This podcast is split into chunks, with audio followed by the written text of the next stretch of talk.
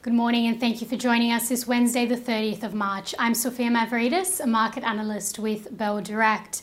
Well, last night the federal budget was announced with a major focus on the cost of living and national security.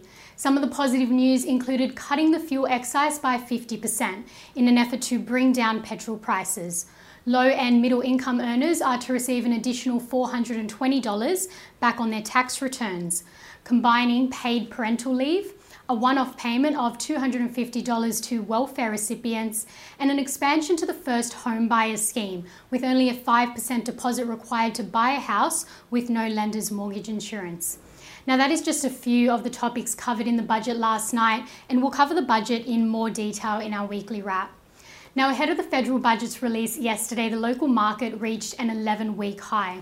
The rally touched all industry sectors except the materials and energy sectors. Now, Telix Pharmaceuticals TLX was the biggest mover on the ASX 200 yesterday after its lead product received approval from the US Food and Drug Administration. And Magellan Financial MFG has rebounded 7% after a large sell off. Meanwhile, Whitehaven Coal WHC was down the most. And Lake Resources once again was the most traded stock by Bell Direct clients.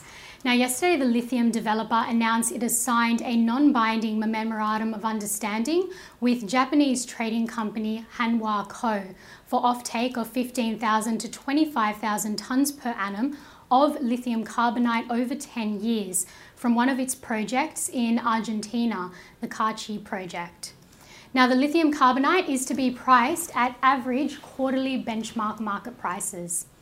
Now, US equities uh, extended the winning streak overnight as traders followed ceasefire negotiations in Europe and key levels in the bond market.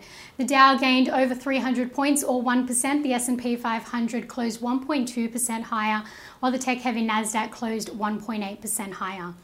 Now, looking to the day ahead, the local market is set to rise 0.75% if you're going by the SPI futures. Now, in commodities, the oil price is lower following negotiations between Russia and Ukraine. Gold extended losses nearing its lowest level in four weeks, and seaborne iron ore is slightly higher at 150 US dollars 14 a tonne. And around 15 stocks are set to go ex dividend today, so this often sees shares fall as investors take their profits. And to end on some trading ideas, Bell Potter have a speculative buy rating on Mesoblast MSB and have lowered their valuation from $3.75 to $2, implying 75.6% share price growth in a year and Trading Central have identified a bullish signal in Reliance Worldwide, RWC, indicating that the price may rise from the close of $4.30 to the range of $4.80 to $4.95 over 26 days, according to the standard principles of technical analysis.